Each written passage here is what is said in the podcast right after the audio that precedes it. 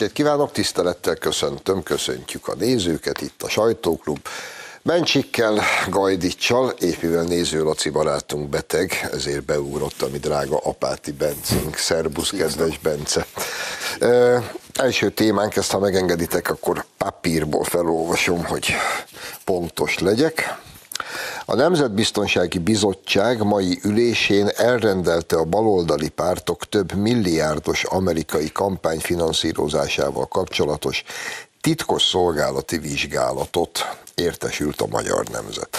A vita zárt ülésen zajlott, részletek nem ismertek, de a következő hetekben folyamatosan vizsgálja majd a testület a szolgálatok elemző értékelő munkájában felmerülő tényeket. A jogellenes külföldi beavatkozási kísérlet nagy vitát váltott ki a bizottság tagjai között, hiszen a példátlan ügy Magyarország szuverenitását súlyosan sérti. Pontos akartam lenni. Tehát akkor első témánk, nemzetbiztonság vizsgálja ezt a kis ügyet, amiről egyébként hetek óta elég komoly mennyiségű cikket lehetett már olvasni, és az egész azzal indult, hogy fékezhetetlen agyvelejű Márkizaj Péter saját maga, saját szájával mondta bele a kamerába, hogy mikor kitől mennyi milliárdot kapott, és hogy ebből egyébként az utolsó kampányszámlákat fizették. Valószínűleg az ellenzék többi pártja porokat szedett, és vizes borogatást rakott magára. Most viszont, hogy a Nemzetbiztonsági Bizottság elkezd, vagy a Nemzetbiztonsági Hivatal elkezdte vizsgálni, most itten az összes ellenzéki párt, meg a TASZ, meg a Helsinki Bizottság, meg a búbánatos ez nyilván mind azzal fog jönni, hogy na lám, lám, itt diktatúra van. Szerényen jegyezném meg, mind az EU nyugati felén, mind főleg az Egyesült Államokban, ilyen esetben szintén a nemzetbiztonság vizsgálódna, sőt, többeket bilincsbe el is vinnének. Na, Andris bácsi. Nagyon örülök a hírnek, tehát én eh, nem azok közé tartozom, akik vitatkoznának ennek a hírnek a kapcsán. Sejthetőleges, hogy akik vitatkoztak, azok a másik oldalhoz tart, akik érintettek nyilván. De az a helyzet, hogy eh, igen, tehát ez valóban a nemzet biztonságát kockáztat. Tehát az, hogy Amerikából kis hiány két milliárd forint befolyt Márkizai Péter zsebébe, és onnan szépen elvándorolt oda, ahova vándorolnia kellett, hogy az ellenzék sikeresebben szerepeljen, ez egy brutális beavatkozás a magyar választásokba. Ennyi pénzzel már sok mindent el lehet érni. Nagyon remélem, őszintén reménykedek abba, hogy a a szolgálat, a biztonsági szolgálat fel fogja deríteni azokat a nehezen látható, de létező kapcsolatokat, amelyeken keresztül ezek a hátizsákokba és egyéb, esz, egyéb hordozó eszközökbe oda vándoroltak, ahova vándoroltak. Találják csak meg.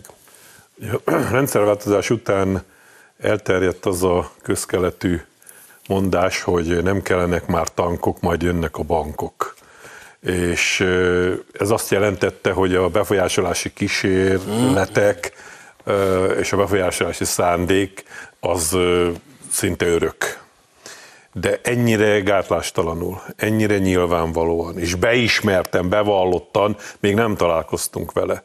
És én nagyon-nagyon bízom benne, hogy ez a vizsgálat, ha másra nem, arra jó lesz, hogy amit mi mindig is mondtunk, hogy a hazáruló banda idegen érdekek mentén, idegen pénzből próbálja itt a saját belpolitikai nyomorúságát valamiféle eh, nyereséggé változtatni, ez, ez legalább alá fogja támasztani a vizsgálat, és eh, ugye használtam ezt a szót, eh, ebből megint biztos botrány lesz, de az a helyzet, hogy az, hogy jogilag a hazaárulás nálunk nincs igazán a mai viszonyokhoz igazítva, jogilag szabályozva, az bennünket most már nem kell, hogy meggátoljon abban, hogy annak nevezzük ezt a tevékenységet, ami. Aki tehát idegen érdekek mentén próbál politikai hasznot szerezni a hazája érdekei ellen, az hazáruló, kész, nincs, nincs rajta mit szépíteni. Nekem az volt a kedvencem, talán tegnapi 444-es Facebook poszt volt, amit a kedves moderátor úgy kommentált, ezt a bizonyos hírt, hogy na hát persze a demokráciáról leselkedő legnagyobb beszély így kúnyosan, mert ők ezt így szokták. Hát ugye a miniszterelnök úr mondta, hogy aki fizet, az rendeli a nótát. A 444 esetében tudjuk, hogy ki az, aki fizet. Gyuri bácsi azért legalább egy-két-három újjal, ha nem is a két kezével benne van a, a hírportában a pénzén keresztül. És én azt gondolnám, különös tekintettel arra, hogy például a 24.hu is egy hosszú cikkben számolt be erről, és hozzáteszem nagyjából az ellenzéki politikusoknak színejava azért elhatárolódott ettől, még akkor is, hogy még abban aznak ellenére is, hogy a pénzt magát azért valószínűleg elfogadták, és finanszírozták be a saját kampányukat, de hogy a 444 még mindig ilyen elkeseredett utóvét harcokat folytatva gúnyolódik azon, hogy két milliárd forint dollár, forintnyi dollár érkezett be Márkizaj Péter a számlájára, vagy a Mindenki Magyarország mozgalom számlájára, ez szerintem egészen hihetetlen. Kéne lenni egy legalább egy pici kis nemzeti minimumnak, ha máskor nem, akkor például most. A 444 meg a nemzeti minimum. újra fog, újra Még egy kört fussunk, mert ugye Márkizai elvtársnak van egy ilyen konokul és következetesen előadott védekezése, ami arról szól, két dologról szól. A. Igaz, hogy a magyar törvények kifejezetten tiltják, hogy politikai pártokat külföldről finanszírozzanak, de hát ő nem politikai párt, hanem ő egy tudja milyen civil mozgalom, erre nem vonatkozik a törvény. Ez az egyes állítása. Menet közben a kettes állítását elfelejtettem. Ja igen, hogy hát, és ő az egyetlen itten a rendszerváltás óta, aki az utolsó fillérekkel elszámolt, mert ott minden sor mellett ott van az átutalási bizonylat, meg a számla, meg hogy mi. Ugye ez a két védekezés van. Igen ám, de főleg az elsőnél, hát azért az Isten szép szerelmére. Tehát még egyszer, ő maga mondja azt egy interjúban Tán Gulyás Mártonnak, vagy nem tudom kinek, hogy ebből fizettük az utolsó, még júniusban is ebből fizettük a még ki nem egyenlített kampányszámlákat. Tehát magyarul a választási kampányra költötték. Ezt már nem tudja letagadni és ők szövetségben indult az összes többi politikai párttal. Innentől kezdve pedig mélységesen le van szarva, hogy ő egyébként most politikai párt vagy civil szervezet. Á, vagy én ezt rosszul gondolom? Nem, szerintem jól gondolod. Most eltaláltad. Jól gondolod, mert valóban az a helyzet, hogy volt egy választási kampány, amelyben a miniszterelnök elnök, most egy külön történet, hogy ilyen tisztségre nem lehetett szavazni. A közös miniszterelnök jelölt volt Márkizai Péter, aki Amerikából kapott 1 milliárd 800 millió forintot erre a kampányra, hogy ő, mint miniszterelnök jelölt, csápolhasson. Azt próbálja eladni nekünk, igen, ez igaz, ő kampányolt, ő volt a miniszterelnök jelölt, de közben ő egy ilyen természetvédő, meditatív, kampányt is folytatott, az MMM mozgalom nevű, amit persze nem nagyon vigyázni kellett arra, hogy ne lássa senki, mert ez egy nagyon zárt eh, gondolat. és erre egy, kapta. És erre kapta ezt a rengeteg. És ezt el kell hinnünk. Még a hittérítésre emlékeztek, milyen magasztos na, nagy ívi dumákat nyomott arról, hogy ők milyen keresztény. De megváltva, igen. Pontosan az, pontosan az ilyen eh, típusú joghézagokra utaltam az imént. Tehát ők azt hiszik, hogy ezt most ők baromi okosan kitalálták. Hogy nem, nem lesz ebből semmi baj, mert hogy nem vagytok párt, akkor ez nem pártfinanszírozás, nem tartozik a választás, stb. stb. stb. Csak egy baj van, hogy lehet, hogy az elnevezések, a, a különböző megfogalmazások, azok nem pontosak, és nem fednek le minden lehetséges variációt, de maga a tény, maga a cselekedet, az teljesen egyértelmű. Külföldön tarháltak, összeszedték a lóvét arra, hogy megbuktassák a kormányt, és hatalomra kerüljenek. Kész. Ezt tiltja a törvény, hogy ezt nem lehet, tessék itthon megoldani a saját problémát. Egyébként igen, érdekes, az amerikai pénzekkel nincsen semmi se akkor, hogyha magyar pártokat finanszíroznak, mozgalmakat és miniszterelnök jelölteket, vagy akár e, sajtóorgánumokat, ahol egyébként ezek a sajtóorgánumok meg szokták kérni, hogy hát Putyin az az ott, az ott, az ott finanszíroz. Nincs, nem tudjuk bizonyítani, de, de látjuk rajta, hogy ő, ő megvette, meg kampányt finanszírozott, de azért Gyuri bácsi pénzét, meg az amerikai demokraták pénzét azt elfogadjuk. Igen, utolsó megjegyzésem, harmadik dumája Márkizai elvtársnak, hogy ő mikroadományokból. Látom magam előtt Dél-Dakotában Joe bácsit, ahogy reggel hatkor a farmon így kirúgja a ház ajtaját, nagyot nyújtózkodik a verandán, belenéz a felkelő napba, és beszól Méri néninek, hogy te Méri, nem utalnánk át 50 dollárt ennek a Márki Zaj, olyan szimpatikus csávó. És ezt mikroadomány. Ó, édes, drága, szerelmetes Istenem. Na mindegy, hagyjuk is majd a titkos szolgálat majd eldönti, hogy ki volt a mikroadományozó. EU csúcs Brüsszelben írják itten nekem kettes témára, de igazából ugye Prága a lényeg most, ahol kim van a magyar miniszterelnök is, és ami szerintem első körben fontos, mi nem tudjuk, hogy mi zajlik, meg miről fognak megállapodni, a megállapodnak egyáltalán bármiről, de az biztos, hogy eh, Orbán Viktor már négy szem közt tárgyalt Milos Zéman cseh elnökkel, és ismételtem tárgyalt a lengyel miniszterelnökkel, Morawieckivel, ami szerintem jó hír, mert ez mind-mind a, a V4-ek visszaállítását célozza. De ezen túlmenően, most megint itt vagyunk így az örök vitánál, hogy a brüsszeli szankciós politikák, politika az jó-e, avagy, ahogy a miniszterelnökünk fogalmazott, Európa gazdaságai szép lassan bedobják a tűrülközőt, miközben Oroszországon nem nagyon látszik, hogy térdre esne. Hm? Egyszer a büdös életben, de most komolyan mondom, egyszer a büdös, nem mi, de mondjuk a német gazdaság irányítói ki fogják tudni szerintetek kényszeríteni mondjuk a saját kormányukból, hogy fejezzék be ezt az állatságot? Mert ha a németeket sikerül normális útra téríteni, akkor minden rendben. Németek már léptek. Tehát azzal, hogy egy rendkívül nagy összegű hitelt vesz fel a német állam kötvény kibocsátásra. Mekkora botrány történt. Hogy megmentse a német gazdaság, ami egyébként nagyon jó hír, mert ha a német gazdaság tovább működik, az nekünk kifejezetten hasznos. Annyira össze vagyunk fonódva.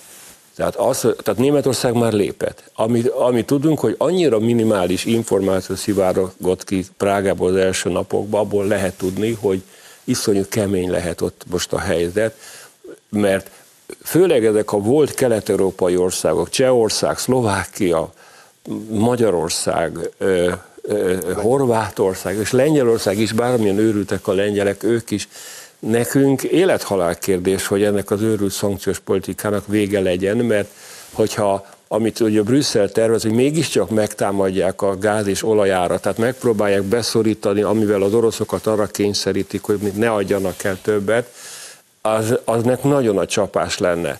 Valahogy azt érzem, hogy közeledünk a színházi nyelven szóval közeledünk a fináléhoz, tehát közeledünk a nagy boldog vagy boldogtalan véghez, tehát a kibontakozáshoz.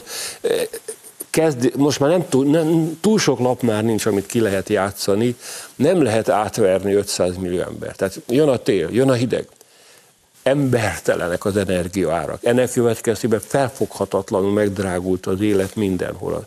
A legegyszerűbb élelmiszer is irreális árakba emelkedett. Nem lehet ezt sokáig csinálni. Csak egy megjegyzés Otto előtt, hogy most három napja meg erről szól, főleg az európai sajtó, amit András említett, hogy a németek bejelentették, hogy akkor ők fölveszik ezt az irgalmatlan pénzt, és akkor szabályozni fogják oda az energiaárakat, meg beleöntik a saját gazdaságukba, hogy ne menjenek csődbe. Erre a franciák, meg, mind, meg mind, az egész EU elkezdett habzószájjal őrjöngeni, hogy ez nem szolidáris, meg ezt azonnal abban, meg a németek külön úton, lassan ott fogja találni magát Scholz a Orbán mellett. Na? Pont ez is a, a, a konfliktus lényege. Próbálom a bennem kavargó dolgokat vagy értelmesen összefoglalni.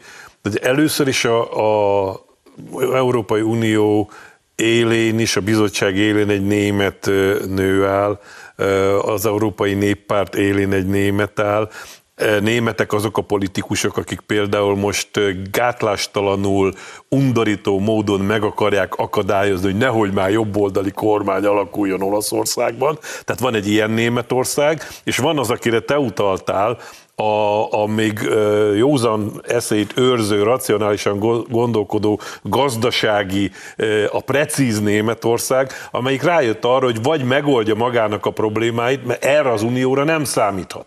És szankciók. Hát ugye az, az ad némi optimizmusra okot, hogy most már kezdik belátni, hogy az, hogy a szankciók jobban ártanak nekünk, akik kivetettük, mint annak, akire rásóztuk, ez a vita kezd értelmesebb mederbe terelődni, mert az erre nem válasz, hogy de hogy Isten várjuk csak ki a végét, majd fájni fog az oroszoknak. Tíz év múlva az oroszoknak mert, is szar lesz. Mert az a helyzet, hogy ez kit érdekel, ha közben európai gazdaságai bedőlnek, Európa tönkre megy, és gyakorlatilag egy olyan válság alakul ki, amiből már nem lesz kivezető út. És még egy dolgot tennék hozzá, amit azért már szintén lehet hallani amerikai egyetemi professzortól, néhány néhány értelmesebb újságírótól ott nyugaton, hogy az a helyzet, hogy ezen az egészen senki nem keres olyan iszonyatosan jól, mint az a, ahogy a Bogár László és Boros Imre nevezi, magánpénzbirodalom, ez a globalista pénzügyi erő, amelyiknek gyakorlatilag érdekében áll, hogy ez a háború elhúzódjon. Tehát innen kezdve Európának észhez kell térnie, és valamit kezdeni kell a szankciókkal. Hát ezt is nem értem, hogy miért kéne térderodnia Putyinnak, már legalább fél éve háromféle rák rágja a testét, és keze, keze rága, lába remeg, és már többször is öngyilkos lett. De, és megbuktatták. De kicsit komolyabbra fordítva a szót, nekem ez nagyon tetszett, mert a Vieckévet leült Orbán Viktor, ki is posztolta a Facebook oldalára pénteken talán, és azt írta hozzá, hogy, hogy valami sosem múlik el. Nagyon szép dolog, és nagyon-nagyon jó dolog, mert, mert valóban, ahogy ezt miniszterelnök úr mondta, lengyelek történelmi okokból kifolyólag azt hiszem túl nem, nem tudom már melyik nagyobb szónoklatot mondta, hogy ők már úgy gyűrnék föl az ingújatokat, és mennének neki az oroszoknak. Tehát, hogy köztük ez a, köztünk ez a fajta feszültség létezik, ami nyilván a v nem tesz jót, de alapvetően meg mégiscsak az van, amire Otto is utalt, hogy, hogy mi a helyzet az iparral, mi történik a gazdasággal. Említetted a német ipart, de például a német lakossággal kapcsolatban jött ki most egy információ, egy kutatás, hogy nem, hogy visszafogták volna a gázfogyasztásukat, hanem talán 10 vagy 15 százalékkal emelkedett, és már most elkezdik kongatni azokat a bizonyos vészharangokat. Mi történik akkor, amikor mondjuk majd egyszer csak november lesz, vagy december lesz? Hát ez ráadásul Németország közepétől fölfele igen hideg szokott lenni telente. És akkor zárszóként még hagy említsem meg, hogy te már emlegettél bizonyos amerikai egyetemi professzorokat, meg normálisabb újságírókat. Nos, hát a Kolumbia Egyetem, ami azért nem a legrosszabbak közé tartozik, Kolumbia Egyetem egyik neves professzora fejtette ki a minap, hogy teljesen nyilvánvaló és egyértelmű, hogy az Egyesült Államok robbantotta fel a balti tenger alatt a gázvezetékeket. Nagyon szépen köszönjük ezt az információt. Pedig minket a 444 nagyon kifigurázott, ezt mertük mondani. A másik kedvenc hírem meg a hét elejéről az volt, hogy hát maga a CIA közölte, hogy hát bizony Moszkvában ezt a bizonyos merényletet a Daria Dugina. Dugina ellen azt az ukránok követték el, és hogy egy kicsit még guztusosabb legyen, annyit fűztek hozzá, hogy azért neheztelnek, mert nem tudtak róla előre. Így. Mert különben tök rendben Imádom őket. Tartunk is egy rövid szünetet, hogy kifújjam magam, és aztán folytatjuk.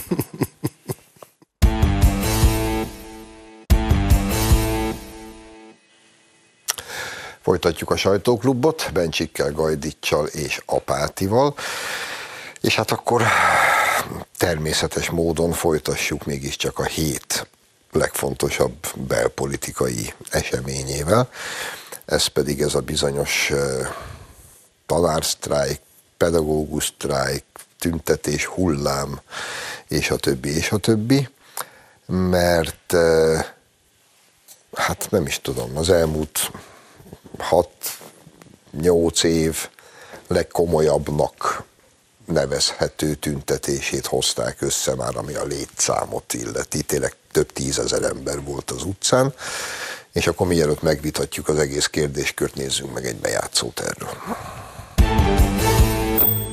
Azt követeljük, hogy kezeljék a közszolgálat dolgozóit emberként, nem megtakarítási egységként, akiken spórolnak a béreken, a szabadságon, a fűtésen. Európai normák betartását akarjuk. 18.30-kor elindult.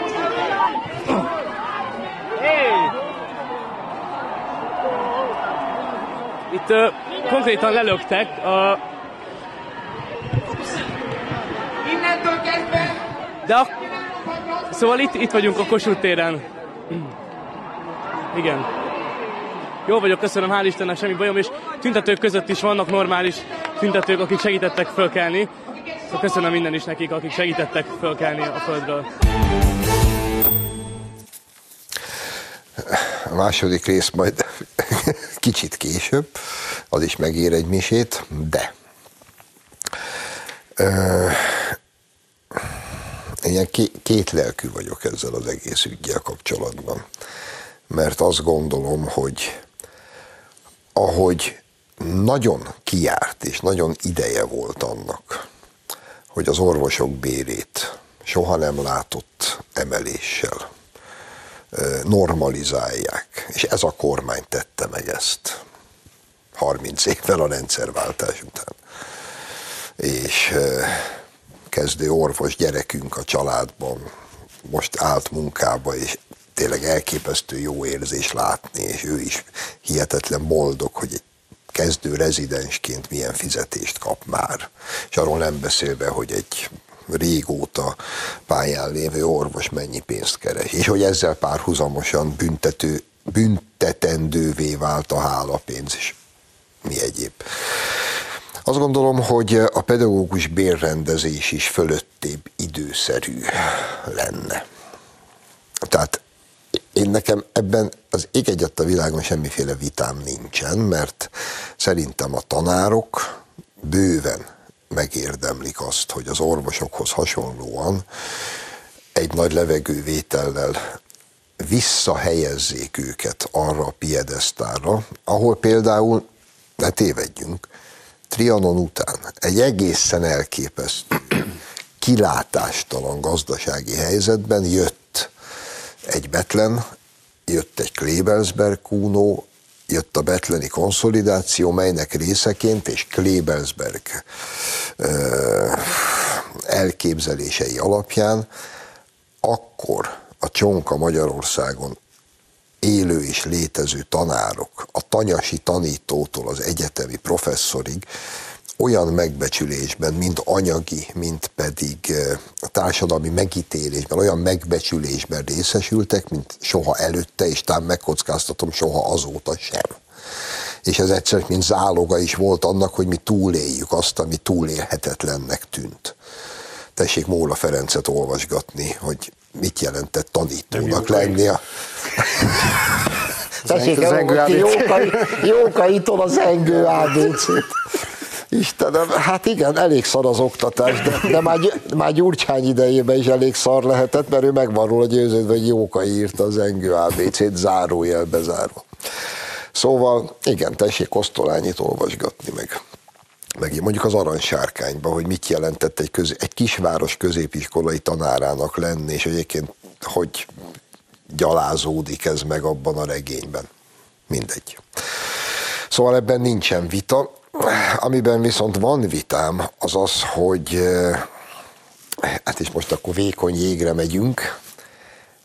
Például magam is tanár lennék, végzettségem szerint.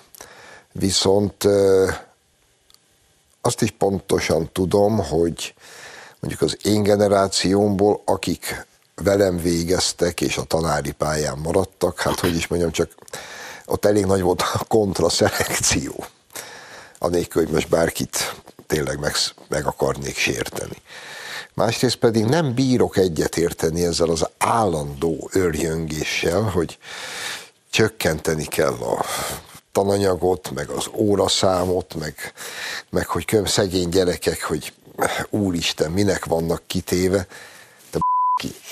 Az iskola az nem azért van, hogy ott mindenki jól érezze magát, hanem azért, hogy tanuljon. Ne, lehet, hogy én tényleg ilyen ódiva, nem árt, ha az ember jól is érzi magát, de én például imádtam gimnáziumban járni.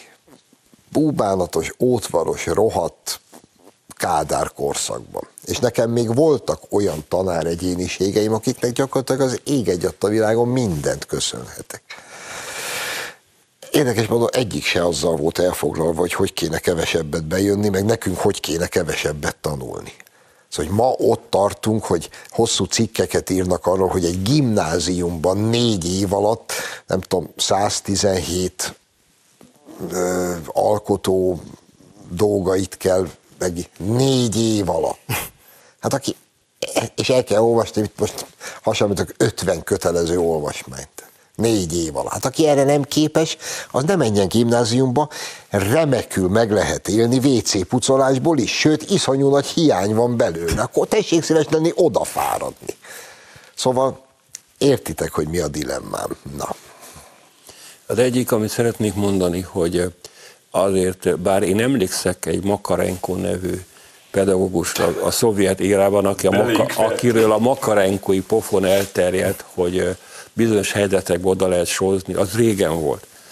Szeretném üzenni a pedagógusoknak, akik ott tüntetnek, hogy ez a lögdösödés, rúdosodás, ahogy, ahogy Mona Márkot lelökik az emelvényről, ezt lehet, hogy még Makarenko se értékelte volna, tehát szégyeljék magukat. Nem így működik. Tehát ne legyen ekkora nagy az arcuk, mert eh, ez az agresszivitás, amit voltak kedvesek nekünk a Hír TV, jó volt, hogy élő adásba bemutatni, ez az agresszivitás alapból elfogadhatatlan.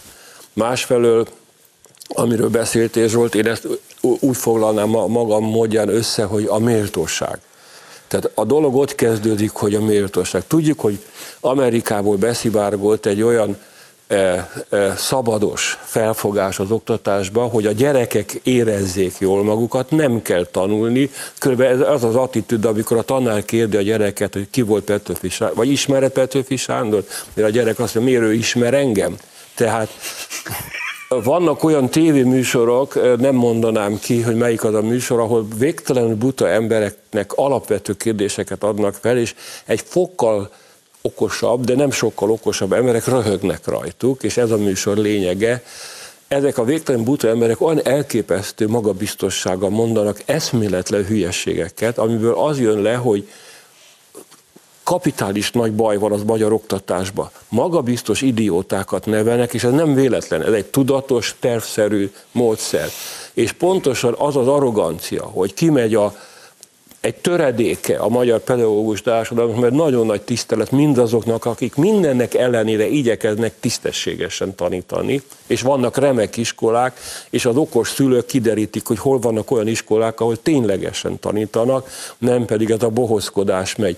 Na ezek a bohocok jöttek ki ide a térre. Ezek, ezek lögdösödnek, ezek ordítoznak, és ezek követelik többek között a szabad tantervet, vagyis, hogy azt tanítson, amit akar, pedig az iskola nem a tanárért van, hanem a gyerekért van. És a gyerekkel nem szúrnak ki, ha megtanítják számolni, sőt, nagyon jól jár vele. Tehát ez egy egészen aljas, ócska dolog, amit Amerikában találtak ki, hogy a plebsnek bőven elég, ha kettő meg kettő, az úgy megstatsz, hogy három és öt között van valahol, ez neki elég. Ennél nem kell többet tudni, mert a többit majd a tévé reklámok elmondják neki és ez, ezen a buta konzum idióta tömegen nagyszerűen lehet ur, uralkodnak az okosok, a kiválasztottak, akik viszont baromi jó iskolákba járnak, ahol nagyon-nagyon keményen kell tanulni, hogy ténylegesen fel, fel, fölemelkedjen. Ez minden szempontból szembe kell fordulni, valóban Kleberbe, Kunoi kéne visszamenni, Ennek egyik eleme a pénz, a másik eleme a méltóság, a harmadik eleme az, hogy azért ócska emberek ne lehessenek tanárok. Szóval de legyen buszsofőr olyan ember, akiben végtelen sok agresszivitás van, és állandóan a gyalogosokra vadászik a járdán. Az ne legyen buszsofőr. Ne legyen olyan ember tanár, aki frusztrált, aki lelkibeteg, aki gyűlöli a, a, a társadalom bizonyos részét, hanem olyan emberek legyenek tanárok, akik alapvetően jó emberek. Tehát valami fajta alkalmasság kell. Itt több feltételnek kéne egyszerre megfelelni, nem irigylem a kormányzatot, nagyon nehezen küzdködnek ezzel, az orvosoknál sikerült áttörést elérni épp a Covid járvány idején, a tanároknál nem sikerült még berugni az ajtót, és azt mondani, új alap, új, új játékszabály, igazi tanárokat akarunk, akiknek igazi fizetést adunk, de imádkozunk, hogy egyszer bekövetkezzék. Nekem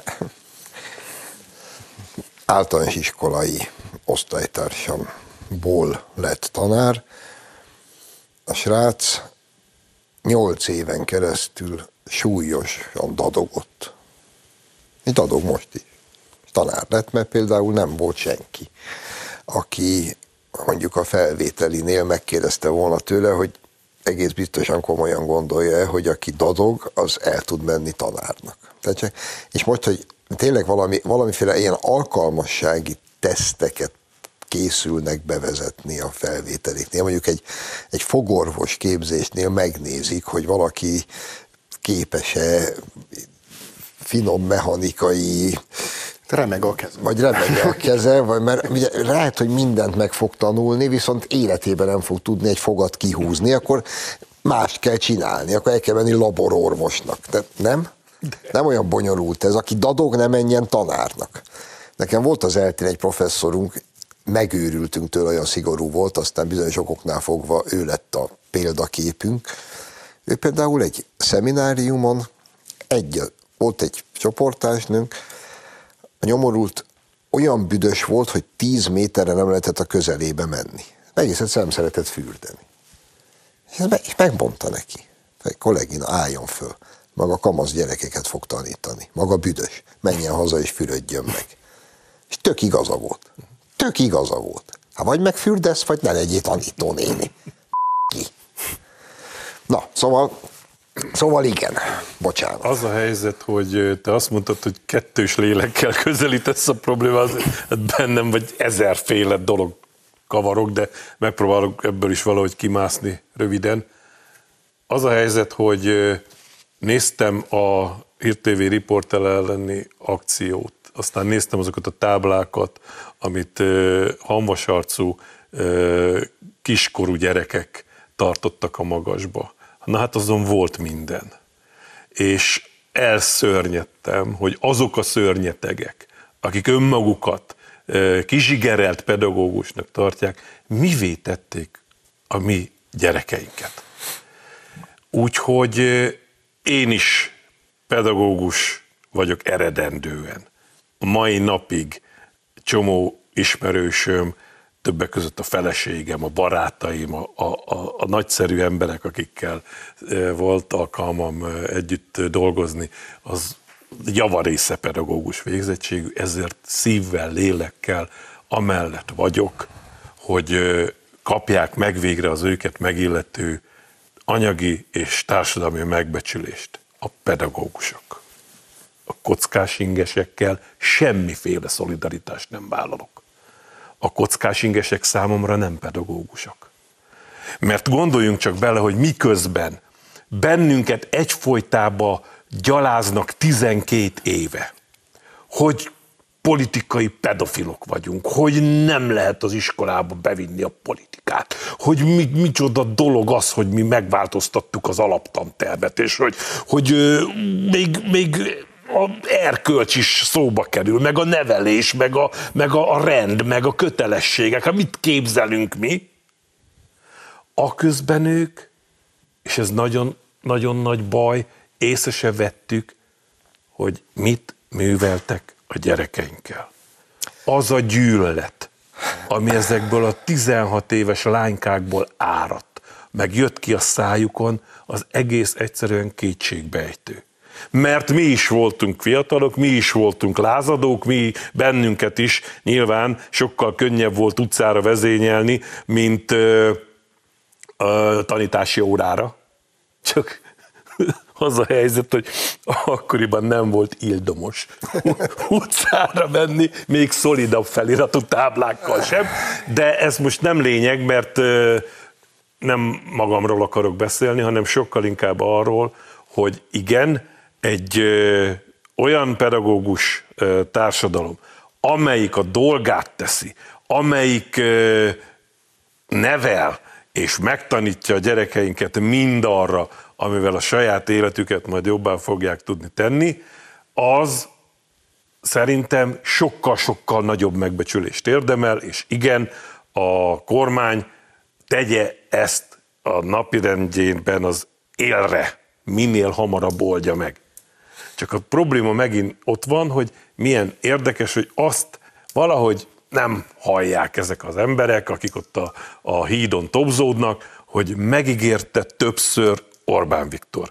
Azóta is többször több kormánytag és politikus és mindenféle szakember elmondta, hogy ezt a kérdést minél hamarabb meg fogják oldani, csak egyet ne felejtsenek el a türelmetlenek, hogy háború van, hogy irgalmatlan, egekbeszökő infláció van, hogy gazdasági válság van, energiaválság van, azt így lassabban megy a dolog két összel van írva, ott, aki még kérem a rendezőt, egy kicsit még tartját, nem cuki, a kis kinyújtott nyelvével egyen meg a szívét, ha nem lesz tanár, hülye maradok. Ja, ez valószínűleg direkt írta, ez, én igen, most már rájöttem, a hülyét meg pontos ével írta. Hát kicsi bogaram, igen, ez. Parancsolj. A András említette ezt a tévéműsort, és kicsit elvette a kenyeremet, mert ugyanez jutott nekem is eszembe.